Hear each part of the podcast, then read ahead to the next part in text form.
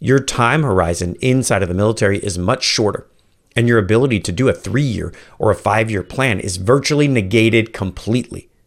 How many times have you thought about implementing something and you realize that the person who replaces you can change everything?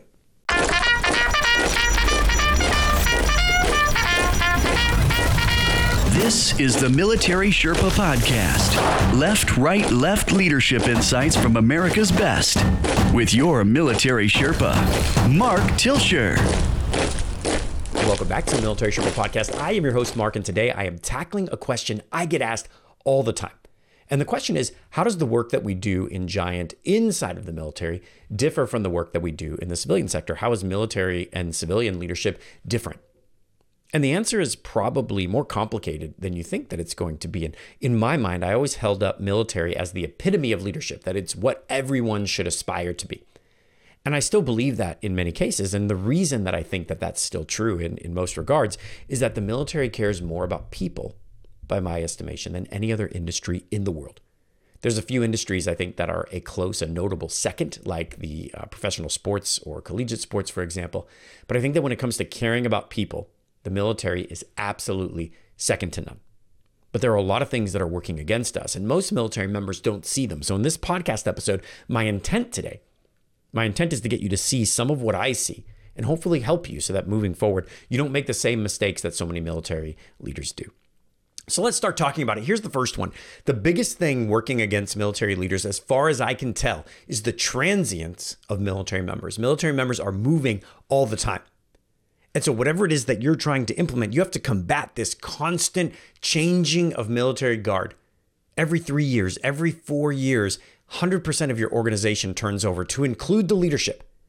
There is no civilian equivalent of that. There's no civilian organization in the world where everyone, to include the founder, you know, the owner of the business, changes every three to four years. But in the military, that is absolutely the standard. That's the norm. And if you're at a base longer than four years or so, that's a long time. And there are some differences in CONUS when it comes to the enlisted members, but generally speaking, that's the idea. In the civilian sector, people don't move that quickly. Leadership doesn't swap out that often. And so there are some changes, and the work that we do in the civilian sector reflects that one of the first things that happens is there's a tremendous impact on both productivity and morale inside of the military sector. In the military, it is very difficult to establish long term, productive, efficient, efficient, effective relationships. That if I work next to you and we work next to each other for 10 years and we have a strong relationship, we can rely and depend on each other. We finish each other's sandwiches. Not literally, that would be gross, but we finish each other's sentences. I know you. I know how you'll react, what you do at your best, what you do at your worst, where I need to fit in with you, and where I can complement you in the work that you do. And in the military, this is always working against us. And so it increases, as far as I can tell, competition versus collaboration. It increases some of the friction and it de incentivizes, as far as I can see, it de incentivizes working things out because sometimes we can PCS problems away. If I'm going to work next to somebody for 10 or 15 years, I have an incentive to work out and have tough and difficult conversations. We're in the military sometimes, we're not incentivized to do that. We can let problems PCS, they'll work themselves out when we both leave.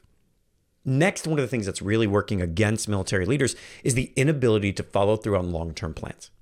If I take over a business in the civilian sector, I'm going to have a three year plan, a five year plan. I'm going to have a vision for where we're headed. Your time horizon inside of the military is much shorter and your ability to do a three year or a five year plan is virtually negated completely.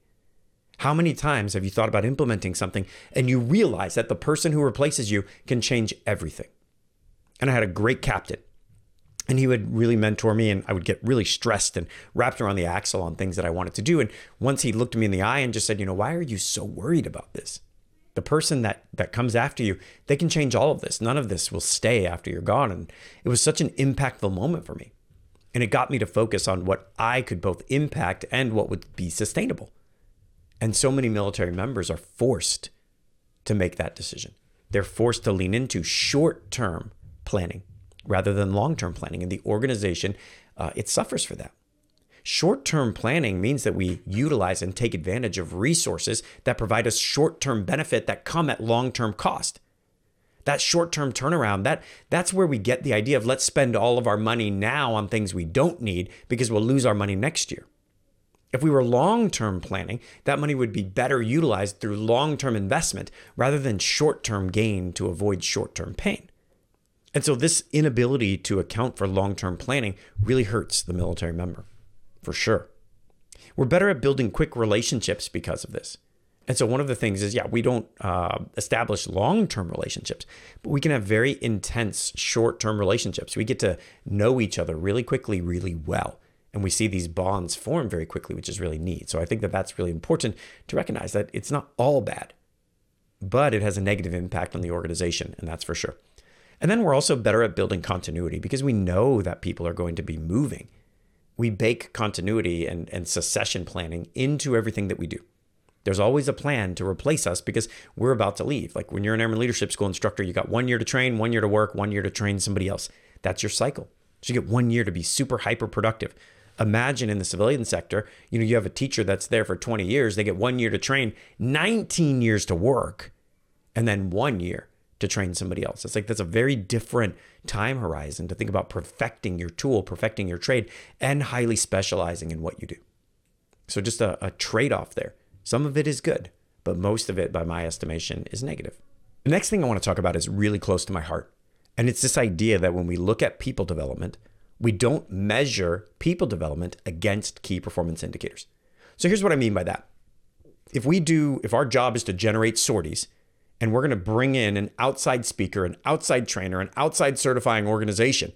We don't measure that performance, that that generating of sorties against that training we just did. Does the training that we just did, the people development that we're engaging in, is it increasing our performance against the indicators that really matter?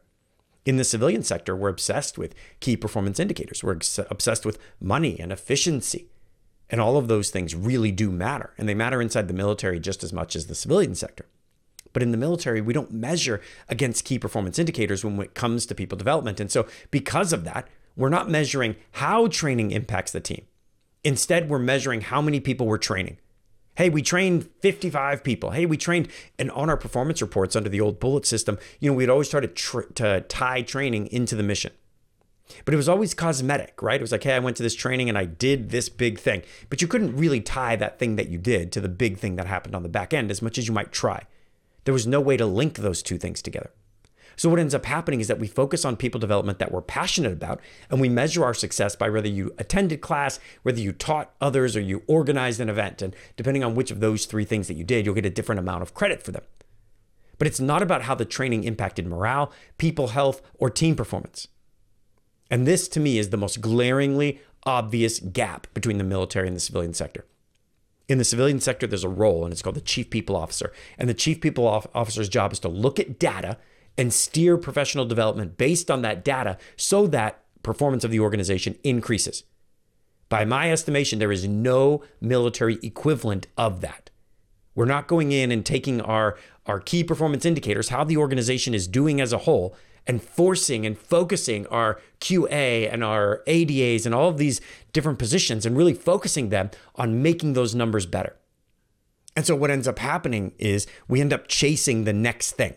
And every military leader I've ever met has said, hey, we really need to get more tools into our military members' toolboxes.